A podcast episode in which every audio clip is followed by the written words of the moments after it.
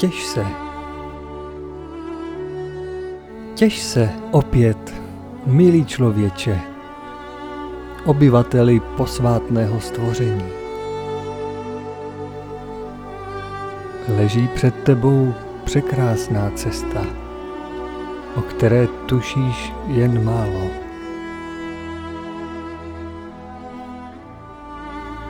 Pouť pravého lidství vede pohádkovou krajinou stále rostoucího světla. Světla přibývá tam, kde se přibližujeme pravdě. To není jen obraz. To je skutečnost. S přibývajícím světlem roste i veškerá nádhera života. Pestrost druhů i forem. To nejkrásnější, co lze na zemi prožít, a spatřit z děl omilostněných lidí i přírodních bytostí, umění, stavby i krajiny nelze srovnávat ani jen s okrajem posledního ze světů veliké světlé říše, předsíně Božího království. Tam nahoře pokračuje další cesta všech, kteří očistili svá roucha. Je doslova lemovaná zázraky, projevy lásky plné vůle Stvořitele, které uchystal pro své tvory, jenž si daleko od svého domova uvědomí pravdu a vydají se nalézt ono věčné království. Kolik jen štěstí připravil Otec všech pro ty, jenž ho milují. Jenž prožili vítězství nad hmotou. Vítězové nad sebou samými, trvale kotvící cíl svého snažení ukazatel svého chtění a ohnisko své touhy ve světlých výšinách duchovního ráje. Ti stanou se jednou božími dětmi. Ale proto, že to ještě nemůžeme o sobě tvrdit, nermuďme se Pán chce, abychom se těšili a k dobrému měnili. Nezáleží na počasí, kterým ještě musíme projít, nezáleží, o co pozemského ještě přijdeme, nebo co získáme. Vše je vedeno vyššími zákony. A jen za pramálo vděčíme svým vlastním schopnostem páka, kterou držíme od počátku v ruce a která vše, co z nás vychází, směřuje k dobrému nebo ke zlému. Je to jediné, o čem smíme rozhodovat. Není jediné slovo, jediná myšlenka, která by neutíkala hnána zákonem napřed, aby se neusadila na cestě, a nepřinesla nám nový děj. Jednou, až k ní doputujem. Zda stane se, až k němu dojdem chutným pramenem, nebo jako veliký balvan či otrávené křoví zahradí nám cestu, to záleží jen na směru, jak jsme kdysi nastavili páku svého chtění. Až nosem opět narazíme do skály, kterou budeme muset, abychom přežili a zůstali na cestě, překonat, pohlédněme na své do krva rozedrané ruce o ostré hrany kamenů a vzpomeňme si na pánova slova. Nikdo nesmí druhému způsobovat utrpení, ani ten, který se domnívá, že je v právu. Kolik jen se toho tiše zapovídá v této větě.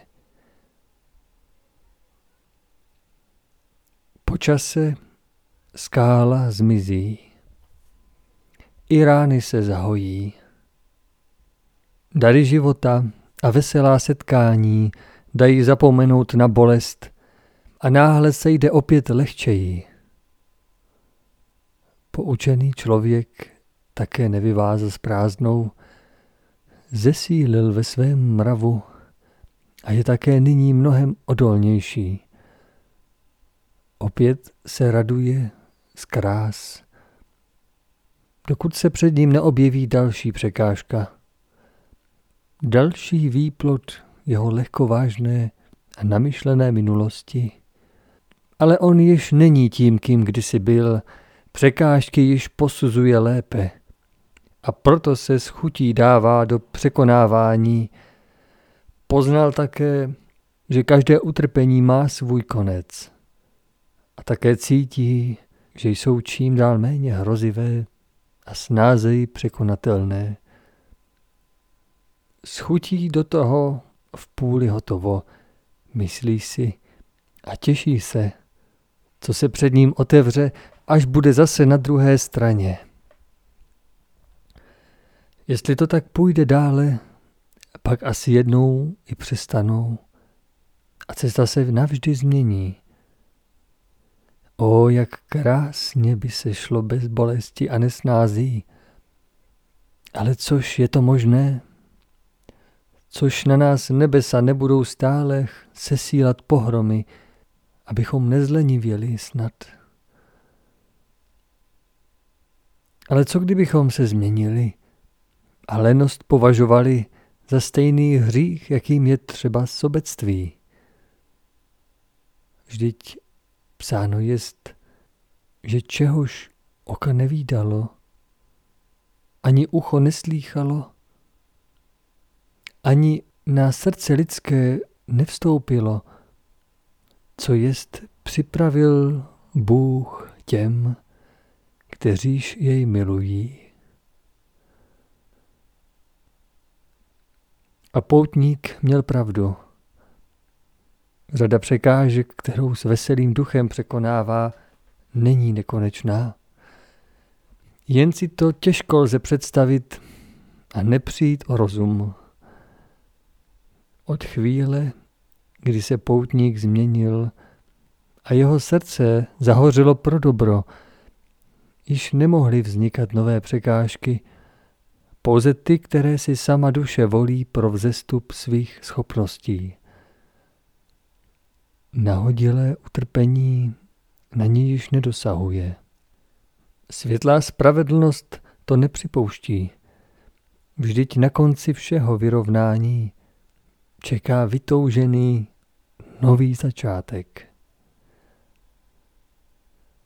To však není na konci nynější pozemské poutě. O ne, smrt nic nevyrovnává nikoho nevykoupí. Naopak, kdo promarnil svůj život honbou za vlastním přáním a na dotklivé popudy svědomí nedbal, nestihl za života splatit, co mohl a velmi si tím uškodil. Skutečný začátek leží na konci odpikání, splacení všech dluhů a haléřů, a proto se těš. Když se naučíš způsobu těšit se i ze splácení, staneš se mistrem života. Jako děti ve hře občas získávají poklady a pak je zase musí ztratit. Nic nám tu nenáleží, z čeho bychom mohli být žalostní. Žalostní jsme tehdy, když pro věci truchlíme, ztrácíme osobnost i srdce. Vždyť požadované splátky jsou vždy splatitelné a žádný úděl není těžší, než jaký se dá snést. V tom je veliká milost. Pouze naše představa o tom, že trest není zasloužený, z něj činí nesnesitelné bezpráví. Jak velmi se stydí ti, kteří obklopeni požehnáním smí své minulé počínání spatřit vidoucím okem. Je vůbec ale možné těšit se vždy? Jsme přeci jen lidé. Uprostřed tíživého prožívání se člověk dokáže těšit možná jedině jen na to, až to skončí. I to je přeci důvod. Vědomí, že každé utrpení je tu jen z důvodu sklizně našeho nesprávného chtění a učení se lepšímu, a tedy bez této naší vůle by nevzniklo, to přináší nové poznání, osvobození. Mezi poznáním a životem je však ještě veliký kus cesty. A proto podoben dubnovému počasí kráčí dnes člověk po zemi, chvíli se vznáší, chvíli visí nad propastí. Proč ty výkyvy? Co způsobuje tento nerovnovážný stav? Proč nedokáže již kráčet s mírnou tváří zvolna kupředu, a to všemi událostmi, kterými nebo kolem kterých musí procházet? Proč se žene zběsile kupředu, nebo vrávorá jednotvárností svých dnů, až nakonec padá vysílen před překážkou, na kterou není připraven? Inu zcela nesprávně přijímá dnes člověk svou cestu, takže mu neprospívá ani radost, ani žal. Dobré, které si svými dobrými činy utkal, a jenž ho má povzbudit, chce si užívat a často se na něm i zastaví, až nakonec přijde o síly a nejinak i zlé, které také utkalo se z jeho nezralosti a nyní ho dělí od postupu dál na cestě do duchovního domova, vidí jako nespravedlivé a s odporem se otáčí od své možnosti pokroku aby nutný okamžik opět oddálil. Těší se jen rozptýlením, požitky a sladkým nic neděláním, aby se skutečně těšil ze života samého, proto již nemá ani porozumění. A proč se přestává těšit Uveďme si několik jasných důvodů. Tak nejprve je to nevědomí samo. Nerozumí životu, chybí mu i základní poznání. Neví, na co by se měl těšit. Chybí jasný výhled, natož vysoký cíl. Neumí se těšit ani ten, kdo má jasně sepsaný denní harmonogram a nemá čas zabývat se tím, jestli ho něco těší. Radovat se nemá v popisu. Nejdřív práce, potom práce. Je unavený. Přepracoval se. Má tolik rozpracovaných úkolů, že neví, kam dříve skočit. Nestíhá všechno ho volá a pak na něj padá. Také je otrávený. Není mu dobře fyzicky nebo duševně. Nechal totiž do své krve vstoupit některý jed a jeho duch nemůže nyní cítit plnohodnotnou radost. Také je vyčerpaný. Odevzdal svou energii na nesprávné věci – které mu ji nevrátili obohacenou zpět, nebo ji vyměnil za peníze, či v nesprávném konání dobra prošustroval. Člověk může být také vykolejený. Když opustí svou cestu a nakonec i své duchovní vedení a pak bloudí bezcílně, dokud nenalezne nový začátek, nebo dokud mu není z milosti pomoženo. Je skamenělý, ustrnul a nechce poslechnout změny a výzvy, chce urputně zůstat na místě, které má být již překonáno a životem ukončeno. Bývá i neposlušný. Život na něj naléhá, aby se změnil, ale on tvrdošíně trvá a jde si po svém a tak hřeší, překračuje věčné boží zákony a jedná proti nim a ty ho neviditelně drtí a nepřestane-li, tak bude rozemlet. Mnohý je zaslepený, nechce vidět pravdu. Nechce, vymínil si totiž přesné podmínky, jak má svět vypadat, jak má vypadat jeho štěstí a z ničeho jiného se těšit nechce a ani to nedovede. Člověk se také přestává těšit, protože se přestal hýbat. Bez pohybu nemůže nikým proudit životadárná síla.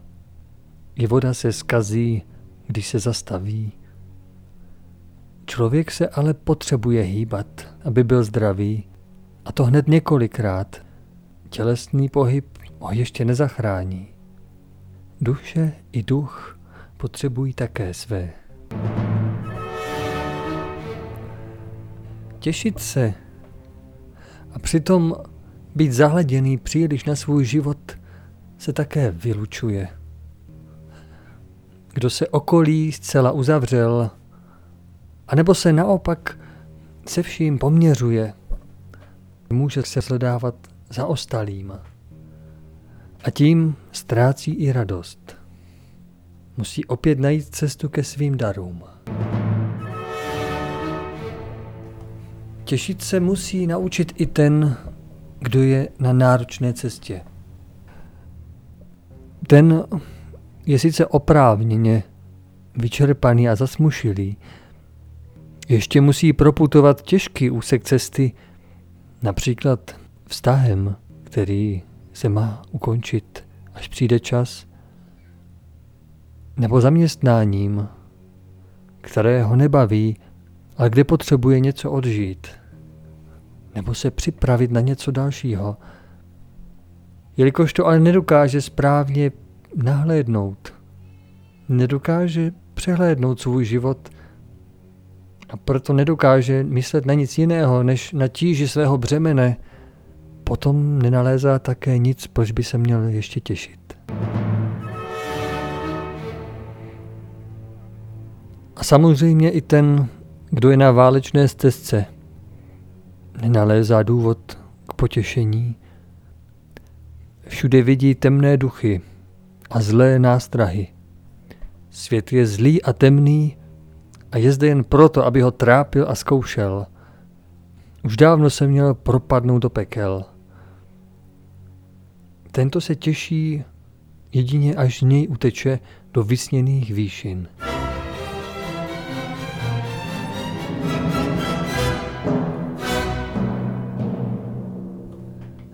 To jsme si řekli několik zlozvyků, které si často v menší nebo větší míře sami do života vpouštíme, abychom se pak trápili, jako by z ničeho nic přicházejícími následky. Ale o to snadnější je se jich vyvarovat a ty zbývající setřást z roucha našeho ducha. Radostný čin je bratr dobré vůle. spolu nás přenesou přes mnohé překážky. A proto se učme těšit. Těšit se z výzev a překonaných úskalí. Těšit se z dobrých činů. A to nejen našich, ale všech dobrých činů. Udělat si žert z vlastního zaškobrtnutí, který naše bližní povzbudí. Těšit se z přítomnosti živé krásy, celé přírodní scenérie, která vytváří tak velkolepou kulisu našemu malému životnímu divadlu. Teprve když zužitkujeme přítomnost, budeme se mít z čeho těšit.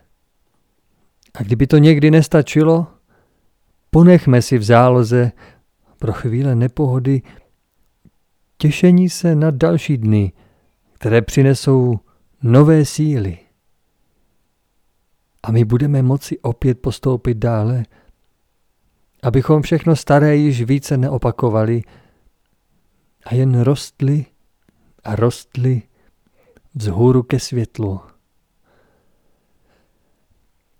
Nejpříhodnější čas, kdy se můžeme těšit, je i večer, v pokoji svého pokoje, před uléháním. Můžeme se těšit z toho, co se nám podařilo, a také z toho, co jsme se naučili. Z radosti i bolestí. Takovéto přehlédnutí přináší mnoho nových dojmů, které vyvstanou v tichu večera. Teprve takto uzavřený den můžeme duchem překlenout na zítřek, který ještě nenastal, ale přesto se již večerem pomalu rodí. Kdo věrně plnil své povinnosti a uléhá včas, očištěn a smířen, vděčně odevzdává svůj pozemský den jako své dílo ke stupňům trůnu svého Boha a Pána. Toho čeká na zítří plný užitečnosti nový den. Těší se. Nový je něco zcela jiného, než jak si to náš rozum ve stálem opakování v sobě vyprázdnil. Nový znamená, že tu ještě nikdy nebyl. Nikdy. Vše, co přinese, bude nové, přestože mnohé se dá předvídat, nebo si říkat, že jsme to už zažili, protože to koření ve včerejšku. Ale co k tomu zákony přimíchají z našich dávných osiv, to už nevíme. A proto se těšme. Třeba to bude konečně i ten haléř, kvůli kterému jsme se sem opět vrátili. A tady opět tolik zamotali. Možná nás čeká osudové setkání a to, jak budeme naladěni a připraveni, rozhodne o našem dalším životě, nebo naše hledání svou nepřipraveností prodloužíme o desetiletí. Kdo se těší na nový den, tomu neunikne nic podstatného. Nový znamená také milosti plný. Ještě před rozedněním vylévá se z nebes na zem rukama světlého služebníka nádoba s požehnáním, určená jen pro tento nový den. Požehnání z této nádoby nedokáže přijmout každý. Každý se nedokáže otevřít, neboť mu brání vlastní rozum jako zavřený hrad. Myslící jen na své úkoly, nevěřící v jiný svět, než ten, který zná a který ho denně vězní Čerpaje k tomu sílu z jeho vlastních myšlenek. Zvlášť když spravedlnost přináší možnost božího odpuštění ve spravedlivém odžití. Tehdy stěží, kdo myslí na vděčnost. Ale i to se musíme naučit. Často se proto podobáme člověku, který sebou životem vleče nějakou věc. Nejdříve se z ní těší. Časem si ji především díky svým bližním více uvědomí a přemítá, zda je správné, aby ji měl, nebo by ji měl raději opustit. Obě možnosti skýtají jisté výhledy. Věc má rád, zvykl si na ní, možná z ní má nějaké výhody, nebo je zkrátka náročné věc opustit, protože to znamená velkou změnu. Nakonec to dojde tak daleko, že již nemůže z věcí dál. Pochopí, že ho ta věc zdržuje, myslí na ní a ona si stále odebírá trochu síly pro sebe a nyní je jisté, že již ho dál nepustí. Nemůže tam, kam by nově chtěl. Tehdy se musí rozhodnout, zda si věc ponechá, nebo se od ní odloučí. Tu se po určité době zápasu rozhodne a věc odloží. S každým dalším krokem, když se již přestane za věcí ohlížet, si pak více uvědomuje nově nabitého dílu svobody, který tím obdržel. Struchlivé vzpomínky náhle pocítí proměnu, radost, vděk a volnost a nemůže pochopit, proč tu věc tak dlouho chtěl nést. Vždyť kde už mohl být, kdyby se jí vzdal hned, kdyby se jí nepřidržoval, kdyby jí vůbec nepodal ruku. Při dalším postupu poznává, že tak nemůže smýšlet, že to nemohlo být jinak, že tou věcí bylo jen milostiplné pozemské zhmotnění jeho vlastního duševního sklonu, jeho chtění a potřeby, a že si věc nepřitáhla jeho, on si přitáhl ji. To ale už opět náhle zjišťuje, že se mu zase nejde dobře, něco ho opět brzdí, prohlíží si své zbylé věci a už tuší, že nemá vyhráno. Bude potřeba další námahy.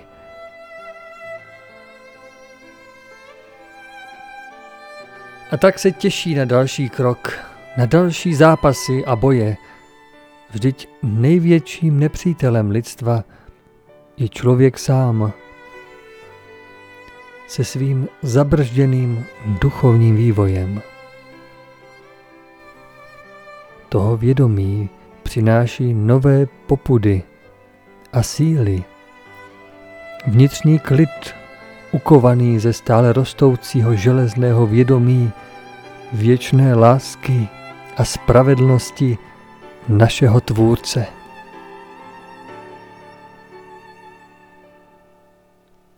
Přání být hoden postupu do jeho světlé říše. Opět zesílené dobré chtění, zítřená bdělost, vnost míchané neutuchající pohyblivé činorodosti. Co se poté vrací zpět, je jen k radosti a posile. I v nás je ukryta ona síla, neznající únavy ani připoutání, jen vroucné proudění. Z této síly jsme vzešli a k ní se vracíme.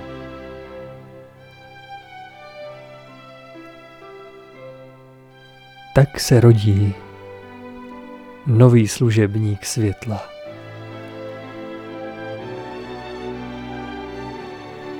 Který se nepřestává těšit.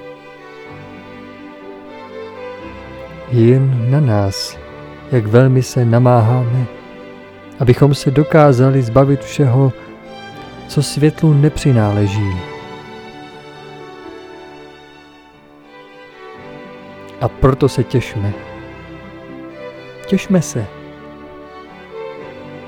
Vždyť teprve dneškem to vše začíná.